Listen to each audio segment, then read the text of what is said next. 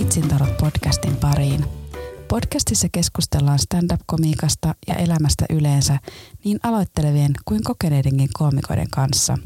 Sen lisäksi, että koomikolta kysellään, niin koomikot pääsevät myös itse leikkimielisesti kysymään tarotkorteilta siitä, mikä on mielen päällä. Tässä jaksossa on vieraana Suomen sokein koomikko Tommi Vänni. Keskustelimme Tommin kanssa siitä, minkälaista asiat ajoivat hänet stand-upin pariin ja vaikuttivat alun tekemiseen, mikä on yllättänyt tilauskeikkojen tekemisessä ja miten ne eroavat perustreeniklubikeikasta ja mitä stand-up voi opettaa ihmiselle. Tommi halusi tietää tarotkorteilta, miten saisi nukuttua paremmin. Minä olen Katarina Salonen, olen Open Mic Clubia kiertävä koomikon alku ja tämä on Vitsin tarot podcast.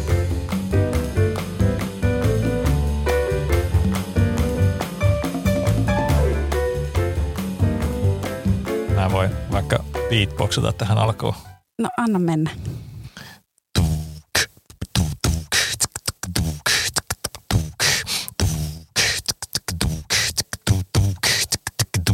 Yeah, Vitsin tarot podcast. Teidän emäntää Katariina Salonen, olkaa hyvä. Jes, kiitos. Mä käyttää tota tästä lähin? Toi oli tosi hyvä. Joo, ole, ole hyvä. Kaikkea uutta. Kyllä. Hei Tommi, Hei Katariina. Ää, mitä kuuluu? No tänään on aika väsynyt olo, mutta se on, se on tavallista mun ää, tosiaan sairausoireistoilla. Saa tottua siihen, että jos haluaa jotain tehdä, niin sitä täytyy tehdä väsyneenä. Ei vaan on mulla parempiakin päiviä, mutta toi junilla matkustelu on kyllä kuluttavaa puuhaa. Mutta tosiaan niin se, on, se on jotenkin osa tätä stand-up-elämää mulla, että, että täytyy ylittää itteensä jopa vähän väsyneenä. Stand-up antaa meille sitten voimaa tehdä vaikka mitä.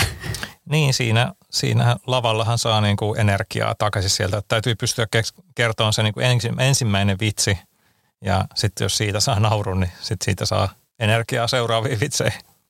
Joo, kyllä mä ainakin huomaan, että mä saan ihan hirveästi energiaa sieltä yleisöltä.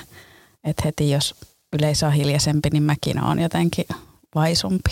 Joskus se vaatii, niin kuin se tuntuu joltain tiilimurikalta, mikä täytyy nostaa, että saa sen ekan, ekan naurun siitä aikaa, mutta sitten sen jälkeen se on helppoa. Jännität sä paljon keikkoja?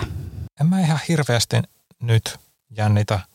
Musta tuntuu, että stand-up on muuttunut tänä vuonna mulle tosi kivaksi tehdä. tehdä. Siis oikeastaan just niin kuin, jos on paljon uusia juttuja ja sitten ilta ei ole ihan mennyt niin kuin kirjoituksien mukaan, niin sitten voi jännittää. Mutta jos menee niin kuin ykkösjutuillaan ja vähän niin kuin turvallisemmin tekee, niin sitten ei, ei jännitä kyllä ihan hirveästi. Oletko kauan tehnyt stand-upia? Viisi vuotta tulee nytten, tai tuli tuossa lokakuun eka päivä. Miten sä innostuit stand-upista alun perin? No, se on aika pitkä tarina, mutta tässähän teillä on aikaa. Kyllä. Tämä on oikea paikka pitkille tarinoille. mä, mä, tota, mustahan piti tulla kirjailija, eli mä, mä oon sokeutunut siis 10-15 ikävuoden välillä tuntemattomasta syystä ja mä alun perin vihasin kirjoja, mutta sitten kun mä aloin kuuntelemaan äänikirjoja, niin sitten mä sytyin niistä ja rupesin kuuntelemaan niitä ihan hi- himona ja, ja päätin sitten jo teininä varhaan, että musta tulee kirjailija ja, ja mä pahdoin sitä todellisuutta 15 vuotta, eli niin kuin kolmikymppiseksi saakka. Mä niin ehdin tekemään siinä kaiken näköistä kustannustoimintaa sun muuta. Ja sitten mun kohdalla kävi sillä lailla, että tämä mun sairaus alkoi niin ilmenemään mun kehossa semmoisia niin kipuoireina. Eli mulla on tämmöisiä hermostollisia kipuoireita käsissä ja jaloissa ja päässä enimmäkseen. Ja ne sitten, niin kun mä täytin 30, niin siinä, siinä tota oli aikamoinen stressi päällä ja mulla tuli käsiin semmoitteet kipuoireet, että mä en pystynyt enää kirjoittaa. Ihan niin kuin yhtäkkiä vaan mä nostelin 10 kilon pain- käsipainoja ja sitten se, se meni jotenkin meni yli ja mulla tuli käsiin semmoinen niin kihelmöivä sähköinen kuuma oire ja se ei niin kuin edes viikoissa kadonnut mihinkään ja jouduin jotenkin elämään sitä hetken sitä todellisuutta, että, että mu- mu- musta piti tulla kirjailija, mutta mä en pysty kirjoittamaan edes tekstiviestiä. Ja se niin kuin todellisuus tai se muuttui niin jotenkin, niin se oli aika niin kuin hirveätä, hirveätä sillä että, että kun mä olin niin kuin aika lailla koko aikuiselämäni elämäni kuvitellut, että musta tulee se niin kuin menestyskirjailija ja huippufantasiakirjailija ja sitten jos tosiaan niin, niin kuin keho ei enää, enää pysty siihen, niin sitten se meni niin kamalaksi jotenkin minun päässä, päässä että mun niin kuin egoni vaan niin kuin pirstaloitu tavallaan siinä, että se, se niin kuin oli semmoinen hetki, kun se vaan niin kuin meni yli se tuska ja sitten se rupesi vähän niin kuin jopa naurattaa, koska se oli niin järjetöntä, että niin ollut ikinä osannut kuvitellakaan, että ihmisen kädet voisi lakata toimimasta. Ja sitten kun se, siitä vaan niin tuli semmoinen oivallus sitten, niin kuin ensin niin semmoinen rauhahetki ja sitten sen jälkeen semmoinen oivallus, että mä pystyn vielä ajattelemaan, puhuun, pitää mikkiä kädessä, niin mä rupean tekemään stand-upia. Sitten mä menin mun, mä täytin just 30 silloin lokakuun tokapäivä, niin mä menin tekemään ekan keikan Tampereen Rubiet Fellasiin ja kuoli siellä lavalle. ja, mutta mä sain yhden naurun mun ekalla vitsillä ja sitten mulle sanottiin, että sun pitää laittaa enemmän puncheja sun vitseihin ja sitten mä kotona kirjoitin enemmän puncheja ja toka keikka oli ihan niin kuin pommi. Mä nauratin yleisöä niin kuin ihan huolella sillä kolme minuuttia ja sitten se loppu vähän sillä lysähtäen. Parhaat vitsit loppu, mutta sitten mä leikkasin ne huonot pois ja kolmas keikka olikin sitten jo kaksissa kasvoissa, jonne mä sain ruinattua itteni sisään. Se oli Hankasen Petri, ei ollut ikinä päästänyt sinne niin kuin näkemättä itse koomikkoa ja muutenkaan aloittelijoita siellä ei juuri silloin otettu. Nykyään niin kuin kaikissa Tampereen klubeissa voi olla aloittelijoita, mutta silloin ehkä ei ihan niin paljon. Ja mä tein siellä kolme minuuttia mun kolmas keikka ja se on, Hankonenkin joskus sanoi, että se on yksi parhaita keikkoja, mitä siinä paikassa on vedetty. Varmaan niin kuin just aloitus odotuksiin nähden varsinkin, että eka keikka oli hirveä, sitä seuraavat aika moni oli tosi hyviä. Niin sillä mä aloin tekemään stand-upia. Mä olin, mä olin sinänsä jo kiinnostunut komiikasta aika kauankin sitten, joskus ehkä 10 tai 12 vuotta sitten, niin joku naurun tasapaino oli ehkä ensimmäinen kosketus Suomi stand-upiin. Mä ajattelin, että koska musta piti tulla se kirjailija ja vielä muusikkokin, niin mä ajattelin, että mulla ei ole ikinä aikaa. Mä ajattelin, että ehkä joskus nelikymppisenä tai viisikymppisenä mä voisin kokeilla, mutta toisin kävi ja mä oon itse asiassa aika hitsin tyytyväinen, tyytyväinen tähän, että, että kaikki niin kuin voin alustaa vielä sen verran, että siis nykyään mä pystyn kirjoittamaan vähän enemmän, en niin kuin mitään Facebook-kirjoitus niin kuin päivitystä ehkä pidempään hirveästi, mutta se on teoriassa mahdollista, että mä voisin vielä joskus sen kirjaankin kirjoittaa, mutta se ei ole mulle enää tärkeää. Musiikkia mä teen nykyään, nykyään niin kuin akustisilla soittimilla sillä tämä se on mulle semmoinen oma, oma henkireikä. Niin, onko se tarina tai se kirja, minkä sä ajattelit kirjoittaa, niin onko se vielä siellä jossakin elää sun päässä? Mulla oli semmoinen valtaisa fantasiasaaga saaga ja se maailma on niin kuin kyllä mä muistan sen niin kuin, ja yksityiskohdat. Ja mä oon jälkeenkin päin vieläkin keksinyt siihen niin kuin lisää yksityiskohtia siihen maailmaan, mutta kuka tietää, ehkä se joskus, joskus vielä sieltä nousee esiin. Tässä on pitkä elämä edessä, mutta, mutta komiikka on selkeästi mulle niin kuin työtä, että se on, se on nyt se, niin kuin, mihinkä mä pistän kaikki panokseni ja niin kuin sillä työmielessä ja kaikki muut taiteen muodot on sitten vaan mua itseäni varten. Minkälaisia tavoitteita sulla on stand-upissa? mulla on niin kuin, ä, tosi monta rautaa tietyllä tapaa tulessa, että mä, mä dikkaan stand-upista siksi, että siinä on niin monta eri semmoista niin kuin palloa, jolla sä jongleeraat. Jotenkin siinä on niin kuin tämmöinen oman brändin rakentaminen ja sitten on se niin kuin lavalla esiintyminen ja sitten on pelkästään semmoinen yleinen pelleily, että niitä juttuja syntyy. Se on vähän semmoinen kaoottinen osa se. Ja sitten on se analysointivaihe. Ja, mutta mitä goaleja mulla on? No jotenkin kaikki goolit on muuttunut aika lyhyen tähtäimen gooleiksi jostain syystä, kun maailma on tämmöinen, että sä edes tiedä, että onko ensi vuonna mitään stand-upia mahdollista tehdä. Tavallaan, että jos joku robotit hyökkää Venäjältä Suomeen vaikka tai jotain, niin kyllä mä nyt oon niin sillä miettinyt, että mä voisin alkaa pikkuhiljaa kehitellä sitä niin kuin kasaan sitä niin kuin omaa pitkää esitystä. Sitten mä oon promonnut itseäni pikkusen niin kuin tämmöisille ammattiklubeille, että mä oon, mä oon nytten tota, tänä vuonna ollut tosi tyytyväinen niin kuin tilauskeikkojen kehittymiseen, että mä oon nyt alkanut niin kuin jotenkin kaatunut riittävän moneen sudenkuoppaan niissä, että, että tuntuu, että ei tee nyt ihan niin kuin niitä kaikkiin pahempia mokia enää tilauskeikalle mennessä ja, ja edes kaksi on ollut ihan, ihan huikeita itsetuntobuusteja. Ja, että tässä on niin just niin monta eri tämmöistä, että ollaan toisiinsa liittymätöntä ja osa-aluetta, että just noin firmakeikat kiinnostaa – ja sitten kiinnostaa päästä ammattiklubeille, mistä maksettaisiin. Mä tein nyt Teeren pelissä eka päivä lokakuuta niin ensimmäisen niin ammattikeikkasmaksuspotti, niin sitä haluaa lisää, että se oli tosi jännää ja kiinnostavaa, että se oli ta- koko ajan niin tulee uusia haasteita, että, että niin kuin mit, il, milloinkaan tässä stand-upissa ei pääse, tun, varmaan pääse siihen, että, että sua ei pikkusen jännittäisi mennä uutta haastetta kohti. onko jotenkin erilaista tehdä maksuspotti klubilla kuin sitten semmoinen ihan vaan, että mennään jonnekin janoon, missä yleisökään ei ole maksanut mitään ja itsekin omalla rahalla siellä?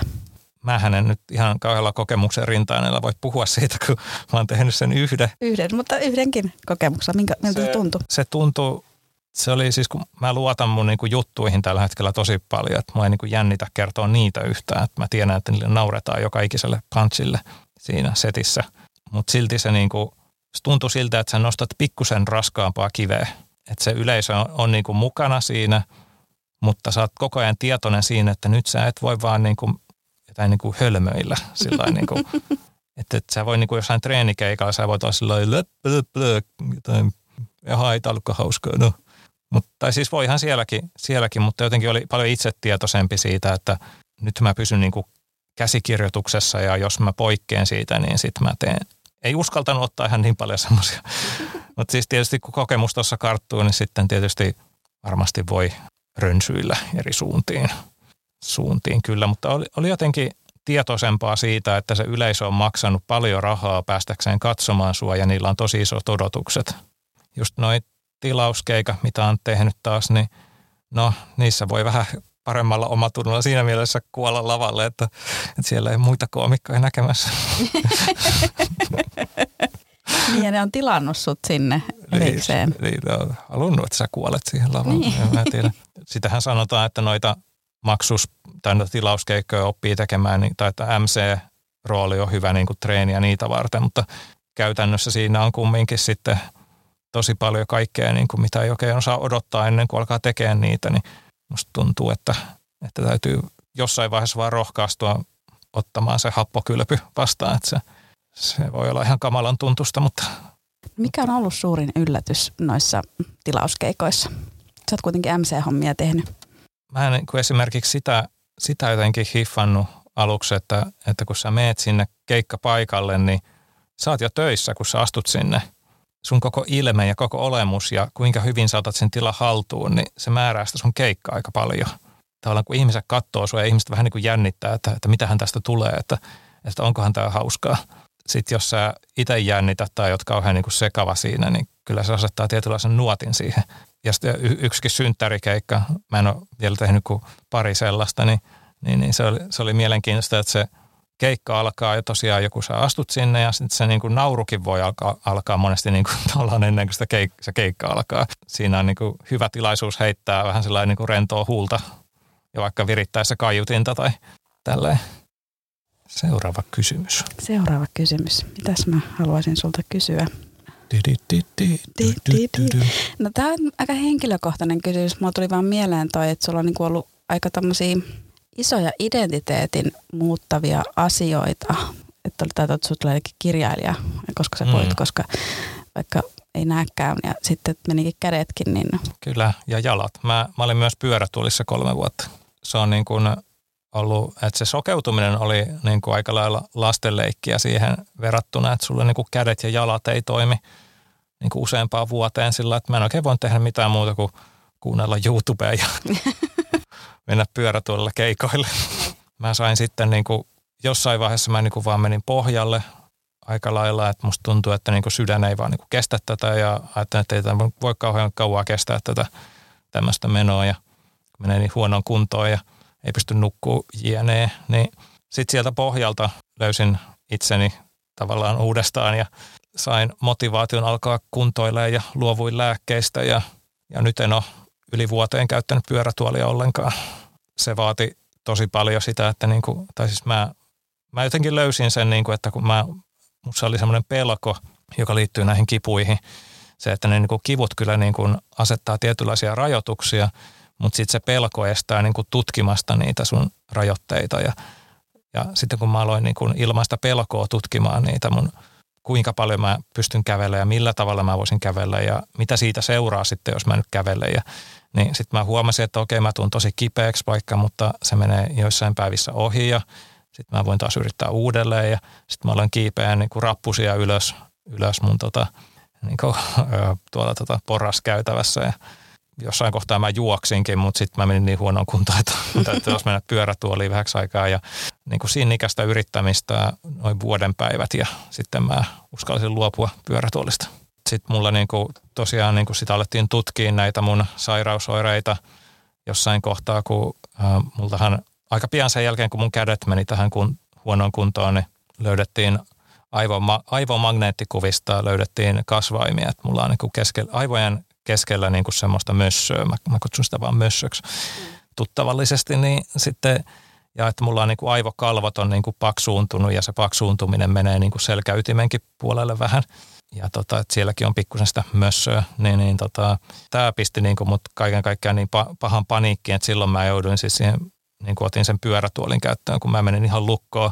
Niin kuin epäiltiin, että se on semmoinen sar, sar, sarkoidoosi ja sarkoidoosi on siis vähän syövän kaltainen sairaus, että se varsinkin aivoissa niin voi tappaa sut ihan koska vaan käytännössä lääkitsemättömänä.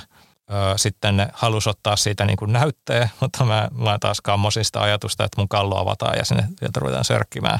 sörkkimään. Ja tätä meni sitten vuosi aika lailla, niin sitten mä suostuin siihen lopulta siihen – näytteenottoon, mutta en sieltä keskeltä, vaan siitä niin kuin aivokalvosta ja aivoista sai ottaa näytteen. Ja se otettiin mun ohimosta, oikeasta ohimosta, mentiin sisälle ja snip otettiin sieltä näyte ja sitten se siinä saatiin selville, että niillä oli semmoinen 20 nimen lista, että mitä se voisi olla, niin ne sai, sai selville, että, että se ei ole mitään näistä, mitä siinä listalla on ja että se ei näytä tulehdukselliselle se kalvo ainakaan. Ja, ja tota, sen jälkeen niin kuin vähän kuoleman pelko hellitti, että kun mä sain tietää, että mä en olekaan nyt heti kuolemassa siihen.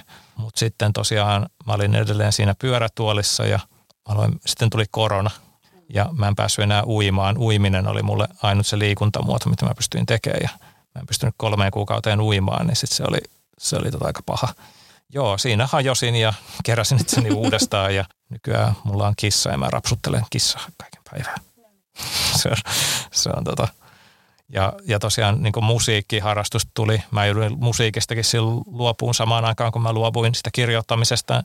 Mä tein elektronista musiikkia joku seitsemän vuotta, mutta nyt, nyt mä tota, on palannut uudelleen musiikkiin, mutta mä soittelen kaikkia akustisia instrumentteja, kaikenlaisia meditatiivisia instrumentteja, niin kuin äänimaljoja ja mulla on didgeridoo ja – kaikkea tämmöisiä. Että ne on, ne on, mä oon kuntouttanut niillä itseäni, paitsi, paitsi psyykettä, niin myös käsiäni. Ja, ja tota, mulla on niinku sellainen metodi kuntoutumiseen ollut, että ehkä tämä voisi patentoida joskus, mutta mä nyt annan sen kaikille ilmatteeksi, niin se on se, että, että kun tavallaan joku salille meno, meneminen voi olla niin tosi iso kynnys ihmisellä, tavallaan kun se ei välttämättä motivoi sillä tavalla se sali, mutta jos pystyy keksiin semmoisen tavan kuntoilla, missä sä samalla opit jotain uutta taitoa, esimerkiksi vaikka joku soittimen soittaminen mun tapauksessa, että mä samalla koulutan niin kuin hermostooni ja mä opin tekemään jotain, mikä on mulle tosi tärkeää. Se on, se on, se on mun vinkki. Vinkki on se, että jos pystyy yhdistämään kuntoiluun johonkin, että oppii jonkun uuden taidon, niin se, on, se voi motivoida. Miten tämä menee niin kuin aikajanalla tämä pyörätuolissa oleminen ja stand-upin aloittaminen ja tekeminen ja Joo. kuoleman pelkoja? No ensi, se, eli mä oon nyt 35, eli kolmekymppisenä tapahtui tämä käsi-incidentti, missä mun nämä kädet meni shaibaan kuntoon. Ja silloin mä aloitin sen stand-upin. Sitten siinä keväällä sen jäl- jälkeen, kun mä lokakuussa aloitin, niin joskus helmikuussa, kohan se oli, niin löytyi ne aivokuvat ja sitten varmaan maaliskuussa mä hain sen pyörätuoli. Tein niin kuin koko, mulla oli se niin kuin hyvin lyhyt aika, ehkä kymmenisen keikkaa – mitä mä ehdin tehdä sillä, että mä pelän kuolevani koko ajan. Sitten se, että mä niinku tein keikkaa sillä, että mä niinku mietin back jossain niinku Teuriksen klubillakin jossain, mikä se oli just tuolla Vuosaaressa, eikö siellä ole just Solmu vai? Solmu, joo, siellä. Mä muistan, että mä sielläkin istun takana ja kuuntelen, kun yleisöä nauratetaan. Mä mietin, että kohta mun pitää mennä tohon ja naurattaa noita joku ihme syöpäkasvain päässä. Niin, että mitähän tästä tulee. Ja sitten mä menen siihen ja otan mikin käteen ja saan ne nauraa, niin se, se tuntuu aika hy- hyvälle, että tuntuu, että siinä niin kuin voitti itsessään jotain, just niitä pelkoja, mutta mä tapasin, tapasin jollain kuudennella keikalla just ennen, just ennen kuin ne aivokuvat löytyi niin, tai tehtiin, niin mä tapasin toisen, tai se, rupesin seurustelemaan yhden koomikko naisen kanssa. Hänestä oli mulle tosi suuri apu tässä tota, kaiken hajoilun keskellä sitten. Et, ja huomio, huomio tässä, että mä olin tehnyt 15 vuotta kirjailijan uraa, enkä saanut yhtään naista. Siis, sillä. että en halua sanoa, että stand-up on parempi laji, mutta kyllähän se nyt vittua.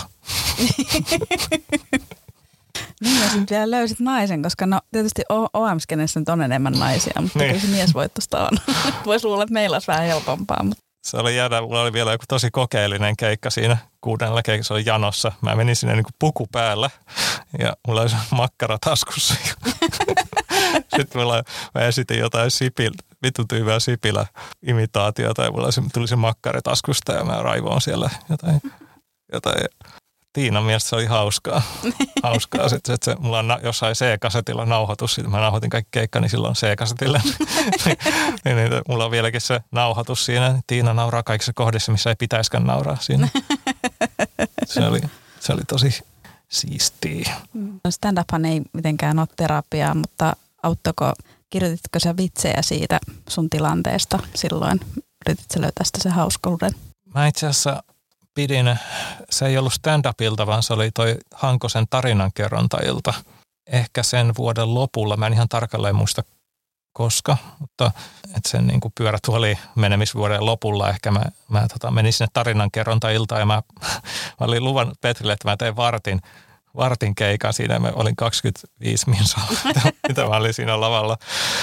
Kun mä kerroin niin kuin koko elämän tarinan siinä niin kuin just tästä kirjailijuudesta tähän tota, aivokasvaimiin ja sitten siinä oli, niin kuin, siinä oli vitsejä niin kuin kautta, kauttaaltaan siinä. Mä olin kirjoittanut siihen tarinaa. Et kun se klubi oli semmoinen, missä ei kerrottu stand-upia, vaan siellä piti kertoa tarinoita, jotka saattaa olla hauskoja, mutta ei pakko. Niin sitten mä sain niitä nauratettua siinä niin kuin ihan sillä niin kuin syöpä tai niillä kasvajutuillakin ja tämmöisillä, mutta mä en, ole, mä en ole vielä tuonut niitä juttuja stand-up-klubeille – ei ole vielä ollut sen aika, tai sitten ei ole koskaan. Ehkä, ehkä siinä on vähän se juttu, että ne, mä en tiedä, onko se enää niinku tärkeää mulle just nyt kertoa edes niitä, koska mulla menee tosi hyvin. Mä, oon, mä tykkään puhua kissasta. Lääkävistä vitun kasvaimista. Että jos, jos mun pitää varita, että puhuks mä syövästä vai kissasta vai mistä mä puhun, niin kyllä mä sitä kissasta mieluummin. Jotenkin kun itsellä menee niin hyvin, niin ei ole sitten niinku tarve siinä, niinku, että haluaa vaan niinku kepeätä. Mä uskon, että se niinku, se kokemus on muuttanut mun energiatasooni, että se näkyy siinä, miten mä puhun ja oon siinä. Ei mun tarvi just siitä puhua siinä. Tavallaan, että mä annan sen, mitä mä oon oppinut niin kuin tavallaan sen tyhmemmänkin vitsin kautta. Niin. Sulla on äänimaalia mukana, haluatko soittaa sitä? Joo, mitenköhän se kuuluu sinne. No, kokeillaan.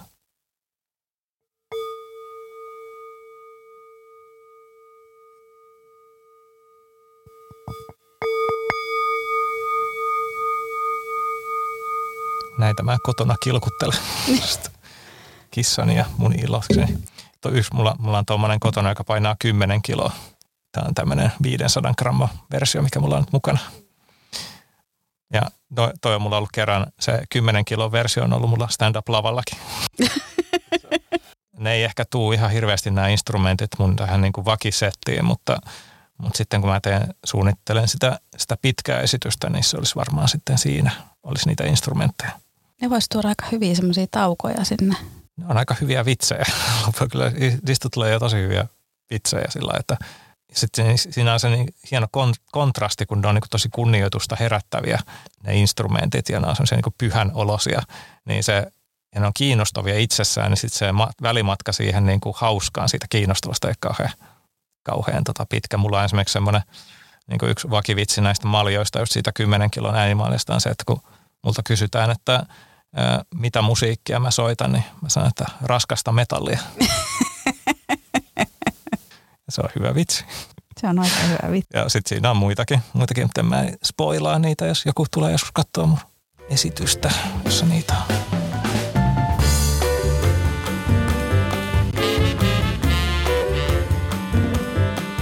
Tommi, mikä sun kysymys on tarotkorteille? Kuinka mä saisin nukuttua? Mikä häiritsee sun unta eniten? Jos mä tietäisin sen, niin sitten mä varmaan tietäisin, kuinka mä saan nukuttua. Pääkivut kyllä, ehkä eniten. Mutta siihen liittyy tosi monta asiaa, niin se ei ole niin, niin yksi ulotteista. Niin ja uni on kyllä tärkeää kaikessa tekemisessä. Kun sä oot noita keikkareissuilla, niin saat sen junassa nukuttua ollenkaan. En oikeastaan.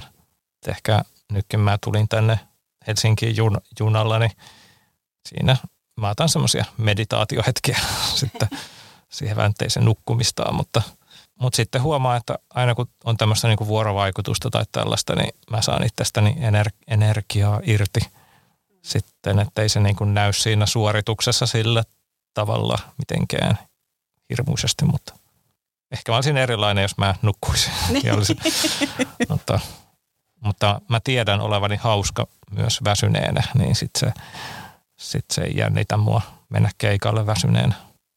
Mä pyysin sua valitsemaan kaksi korttia ja siellä toinen kortti on niin se pääkortti ja toinen on sitten se, joka sitä vahvistaa. Ja sieltä tuli ylipappi ja sitten sieltä tuli kuukortti. Ja sä, eikö sä kuvailit, että sillä oli kruunu päässä sillä papilla? Ja... Joo, ylipapilla on tämmöinen vähän niin kuin kruunu päässä. Se on tosiaan istuu valtaistuimella ja sillä on punainen kaapu toisessa kädessä. Mä huomasin, kun mä kuvailin, kuvailin sitä, koska Atellekin tuli ylipappi, mä kuvailin sitä, mä sillä toisessa kädessä käsi, mutta se toisen, toinen, no molemmat kädet niin kuin t- tässä vieressä ylhäällä ja toisessa, toisessa kädessä on sauva ja sitten toisessa on kaksi sormea pystyssä, etu- ja keskisormi pystyssä. Ja sitten toisessa oli kuu ja siihen on jotain koiria vai? Joo, siinä on, no siinä on tuossa mulla oli, että on koira ja susi ja ne edustaa niin kuin, tai toi kun ylipappi niin kuin tämmöistä, edustaa tämmöistä jumalallista, älyllistä ja fyysistä ulottuvuutta. Eli tässä on ehkä nyt näin, kun tämä fyysinen olemus on tässä ylipapissa. Ja sitten toi kuu taas edustaa sitten semmoista niin alitajuntaa. Tai ylipappi edustaa myös semmoista, niin että, että ehkä se, millä saa nukuttua tämän mukaan on se, että tekee niitä rutiineja ja pysyisi niissä, yrittäisi pysyä niissä, pystyisi elää semmoista elämää niin kuin haluaa, niin se voisi auttaa. Ja sitten toi kuukortti tuli sieltä muistuttamaan, että älä pohdi liikaa asioita nukkumaan mennessä. Jos on ylivilkas mielikuvitus, niin sitten se lähtee menemään. Niinpä. Mullakin on tulkinta näistä. No, anna tulla. Mä jotenkin tulkitsen sillä, että jos sillä ylipapilla on joku kruunu päässä, niin sitten se on varmaan joku tosi itse tärkeä kusipää. Niin sitten mä ajattelin, että mun pitäisi ottaa se kruunu pois päästä. Että mun pitäisi pudottautua lähemmäs niin kuin maallikkoa pois sieltä mun ylivallasta. Ja stand-uphan on jo semmoinen asia, missä helposti, helposti nousee pis, pis päähän. Tavallaan, että se, jos varsinkin menestyy, niin sitten pitää vähän yrittää maadottaa itteensä, itteensä eikä just niin kuin kelata sitä omaa menestystarinaansa koko, koko aikaa tai tällä. Ja sitten, sitten taas toi kuukortti, niin se on ehkä semmoinen, että nyt kun mulla on kissa, niin älä hanki enää koiraa. kaiken tai kahta koiraa, mm. eikä varsinkaan sutta hanki siihen. Ihan se mun tulkinta.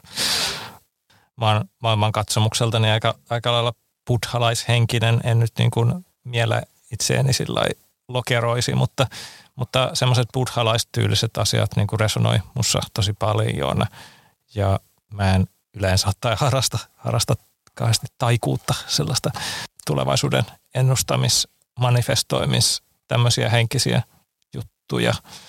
Ei ehkä siksi, että mä uskoisin, että ne voisi tepsiä, vaan tykkään varsinkin tällä hetkellä, niin kuin, että mun elämä on hyvin arkista ja jotenkin kevyesti yllättävää sillä että kissa luo sopivan kaoottisen ympäristön, joka on kumminkin tavallaan vähän ennustettavissa. Että, että semmoista, että kaikki, mä tykkään siitä, että maailma ympärillä on ihan tuttu ja turvallinen.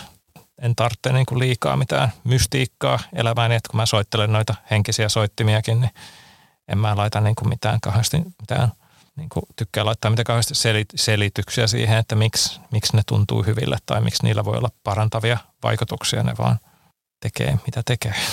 Sä mainitsit, että saattaa helposti nousta pissa päähän, niin onko sulla ollut hetkiä stand-upissa, että sulla on noussut pissa päähän? Tai onko tällä hetkellä semmoinen tunne, että on pissa, pissaa vähän liikaa pissaa päässä? Ei, tällä hetkellä ei ole sellaista tunnetta, mutta just siinä kohtaa varsinkin, mitä enemmän on niin kuin ongelmia elämässä, niin sitä enemmän niin kuin joku tämmöinen taiteen tekeminen voi niin kuin olla kompensaatio keino siihen, että ei halua kohdata niitä todellisia ongelmiaan, vaan niin kuin, vaikka esimerkkinä silloin, että kun mä, mä niin kuin ajattelin kuolevani millä hetkellä hyvänsä, niin mun juttu, mitä mä tein, oli se, että mä perustin Sokko irti ton klubin ja niin kuin tein semmoisia yli tuhannen euron iltoja ja maksoin sinne esiintyä. Et mä ajattelin, että jos mä niin kuin kuolen koska tahansa, niin sitten mä voin vetää niin kuin nyt näitä niin kuin tämmöisiä isoja iltoja.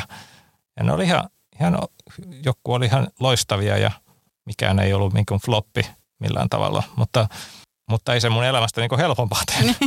siis sillä että sitten on ollut niin kuin niinä vuosina, just niin kuin kun on voinut ihan todella pahoin, sitten se semmoinen, että halua, on niin kuin tosi suuri halu olla edes jossain hyvä ja niin kuin edes jo, jos, jostain siinä lavalla niin kuin sai semmoinen niin kuin hetken vapautuksen siitä, siitä niin kuin tuskasta, mitä arki on.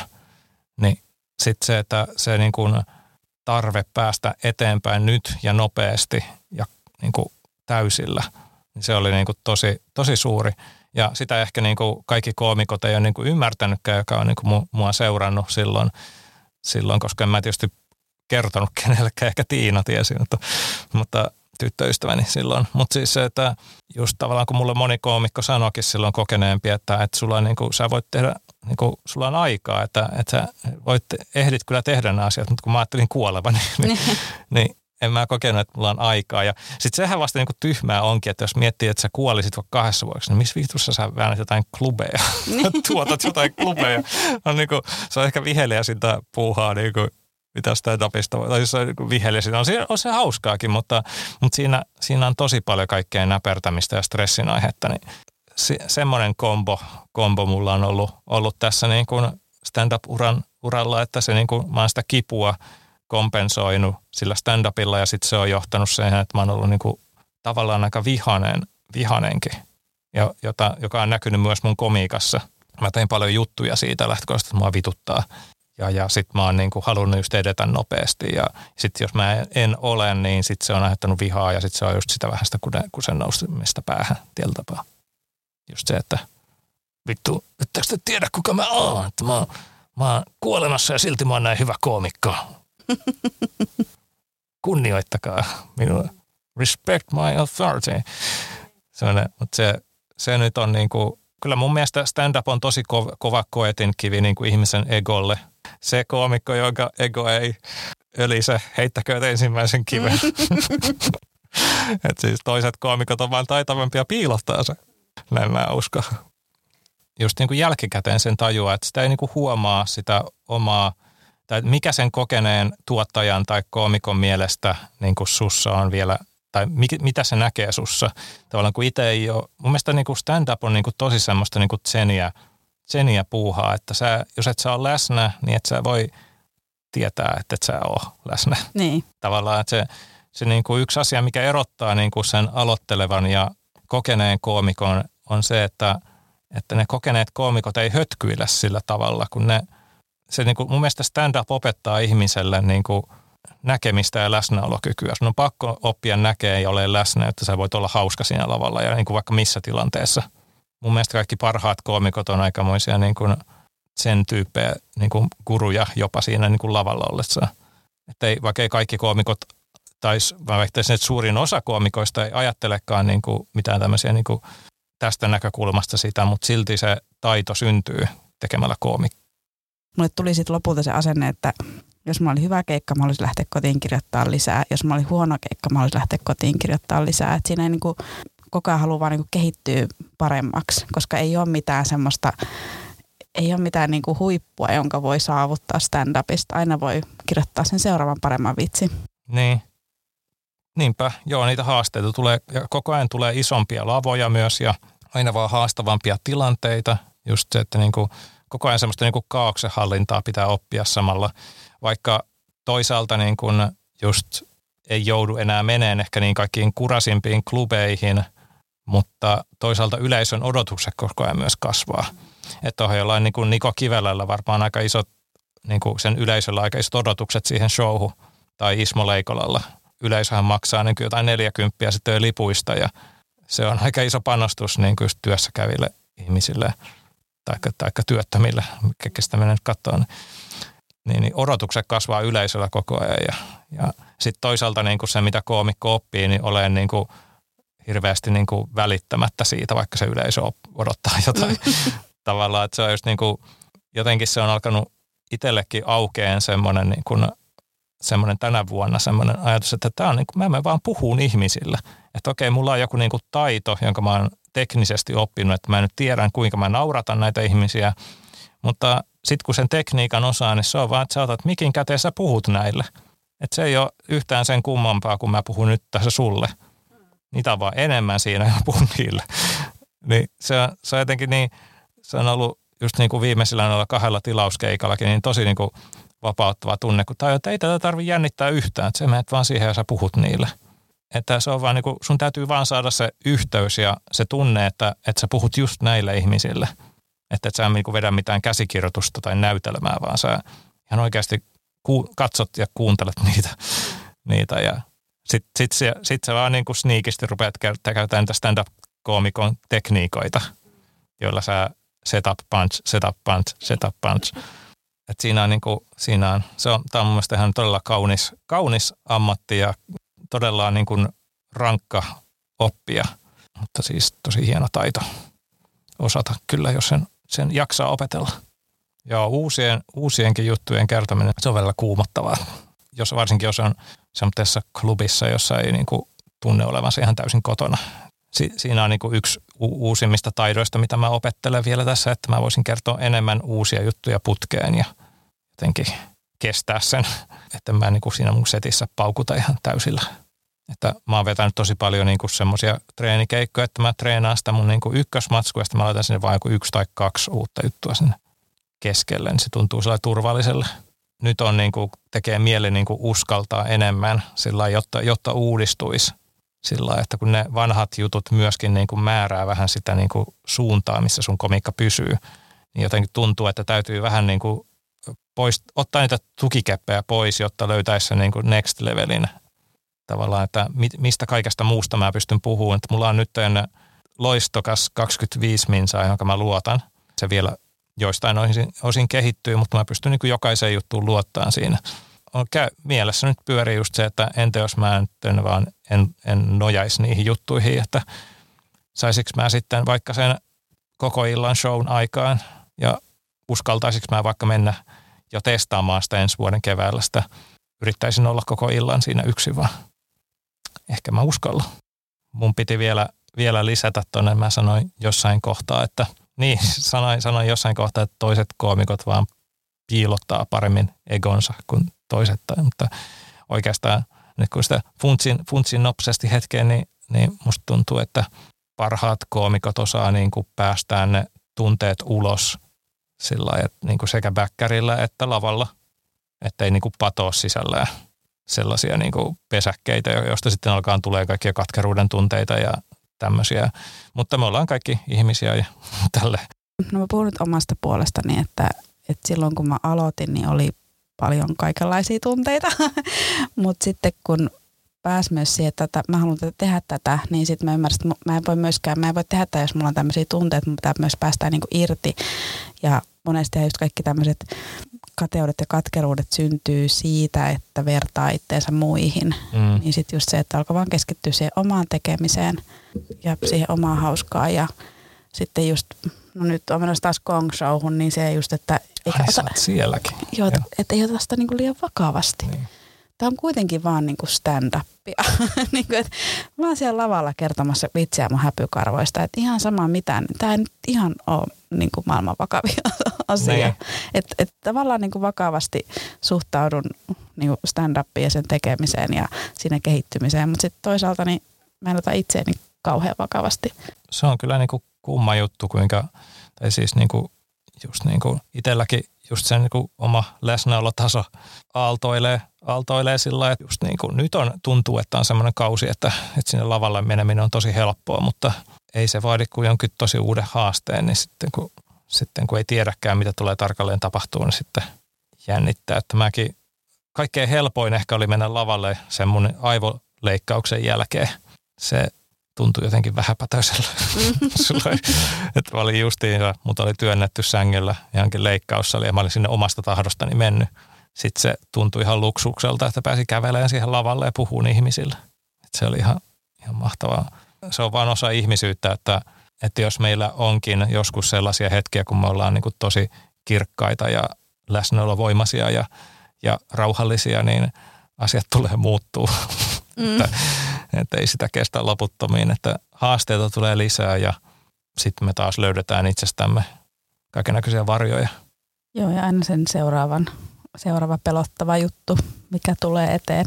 Niin. Mulla on ehkä se, että just että mä menen mieluummin pikkusen liian hitaasti kuin pikkusen liian nopeasti. Se, että jos uskoo, että ei tule kuolee vähän aikaa, niin sitten... niin, sitten niin. Voi. Ei vaan, mutta siis joo, tyylejä on monia. Että jokuhan niin tykkää heti mennä pää edellä vaaran paikkaan ja toiset taas haistelee vähän ympäristön. Se on just niin kuin mitä haluaa saavuttaa ja mikä on omat goalit ja Joo, ja sitten tietysti aina jossain vaiheessa on se hyppäys otettava, että, että oppii ja kehittyy, koska sitten ei saa myöskään olla liian varovainen. Sitten ei tule mitään asioista. Mm. Jos vaan tekisi koko ajan sitä samaa vitosta, niin ei siitä mitään tulisi. Se on jännää, kun, kun on tosi monia eri koulukuntia. Just silloinkin, kun mä, mäkin aloitin, niin toiset sanoo, että nyt sä teet niin hyvän vitosen ja toistat sitä 200 kertaa ja sit sä pääset telkkariin sillä. Toiset taas sanoo, että, että niin kirjoita uutta en tiedä, siinä, siinä oli, sitä on niin kuin tosi monenlaisia neuvoja saa niin kuin aloitteleva koomikko, mutta loppujen lopuksi ehkä kannattaa vaan niin kuin tehdä just niin kuin, kannattaa kuunnella, mutta myös tehdä niin kuin itsestä vaan tuntuu parhaalle ja, ja ei se haittaa, vaikka, vaikka tota tosiaan saa turpiinsa välillä. Itse ainakin koin, että silloin kun aloittin, niin, niin tota, halusin tehdä joka keikan eri tavalla. Mä oon nyt tyytyväinen siitä, että mä tein. Musta tuntuu, että mä olisin niin kuin uramielessä – saavuttanut ehkä nopeammin joitain spotteja, jos mä olisin tehnyt, niin kuin ollut vähän niin kuin varmemman oloinen, mutta taas sitten mä halusin kehittyä nopeasti ja musta tuntui taas, että mun täytyy tehdä ihan saakelin tyhmiä ja erikoisia juttuja, jotta mä löydän niin kuin kaikki omat ulottuvuuteni siinä lavalla. Tuntuuko susta, että sä oot löytänyt nyt sen sun oman äänen? Joo, kyllä musta must tuntuu, että mä tykkään tosi paljon siis jutuistani, mikähän se oma ääni olisi. Musta tuntuu, että monessa mielessä niin kun jutut alkaa laahaamaan takana aika nopeasti tietyllä tapaa, että sitä täytyy vaan niin kuin hyvästä jutusta sitten tykkää kertoa, koska sille nauretaan tavallaan, mutta aina olisi uude, uutta kerrottavaa ja aina olisi juttuja, jotka on niin kuin itselle paljon tärkeämpiä kuin ne vanhat jutut. Mutta onko mä löytänyt oman ääneni? Hyvin vaikea kysymys enkä mä voi muuta sanoa kuin, että mä nautin niistä jutuista, mitä mä nyt kerron ja nämä tuntuu siltä, että mä voin kertoa näitä tosi pitkään. Kauhean hyvä tämmöinen lopetus, mutta silti mua kiinnostaa vielä kysyä sitä, että onko sulla koskaan ollut tässä viiden vuoden aikana semmoinen olo, että haluat lopettaa stand-upin? Joo. Mikä saa jatkamaan? Vai onko mulla oikeasti? Öö, hirveän vaikea muistaa. En mä varmaan ihan tosissani, tosissani ole ollut, mutta siis se on ollut pari semmoista tai joitain semmoisia keikkoja, mikä on niin kuin lytistänyt vaan niin marrakoa, tuntenut itsensä niin tyhmäksi ja sillä lailla, että ei niin kuin, vaan niin kuin kestä, kestä niin kuin, niin sitä on tehnyt mieli luovuttaa, mutta ei sitä kestänyt kauhean montaa päivää. Vaikka mä lopettaisin keikkojen tekemisen nyt, niin mä silti keksisin näitä juttuja. Musta tuntuu, että, että kun mä oon semmoinen aasi kotona aina avustajien kanssa, niin en mä nyt lakkaisi kertomasta vitsejä tavallaan, kun jotenkin ei se mulla on niin kuin, tämä on ensimmäinen taiteen muoto, missä mä oon onnistunut lokeroimaan asiat mun pään sisällä sillä että mä teen jokaista osasta ihan niin kuin sen takia, että mä nautin siitä. Että mä kehitän näitä juttuja sen takia, että mä nautin kehittää niitä juttuja. Mä menen lavalle esittämään niitä sen takia, että mä nautin esittää niitä lavalla. Ja mä analysoin niitä juttuja sen takia, että mä nautin analysoida niitä juttuja.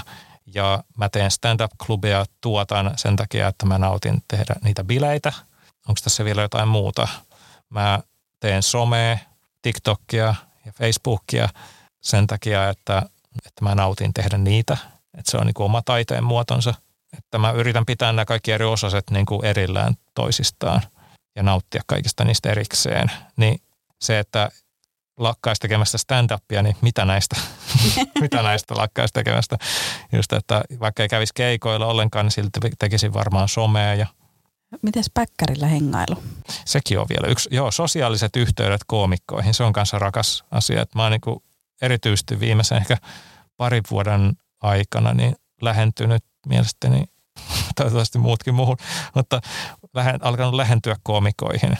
Varsinkin niin kuin tunnen eri, ihan erityistä bondia koomikoihin, jotka on tehnyt suurin piirtein saman verran kuin itse niin kuin plus miinus kaksi vuotta.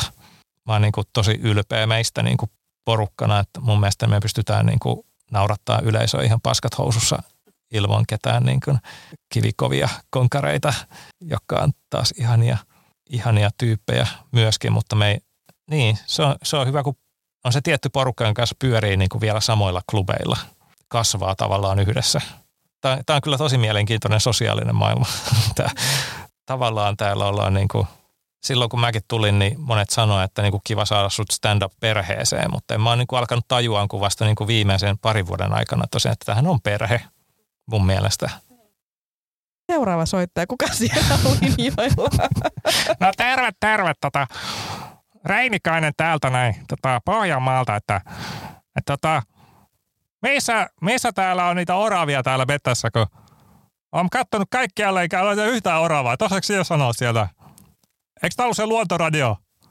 No tota noin, niin nyt on oravat tällä hetkellä taitaa olla nukkumassa, mutta mä ajattelin, että kohta se kysyy kanssa, että missä, missä niitä huumeita on. Kaikki vaan soittaa, eikö se huumeista. Se oli siellä kieltämättä hyvä punchi tuohon loppuun se, että mistä niitä huumeita on, mutta nyt se meni. Se meni, Varmaan voidaan lopettaa. Joo. Otetaanko vielä yksi soittaja? Ei. Mun täytyy lähteä junalle. Kyllä. Hei, kiitos paljon Tommi. Kiitos sulle ja kiitos kuulijoille.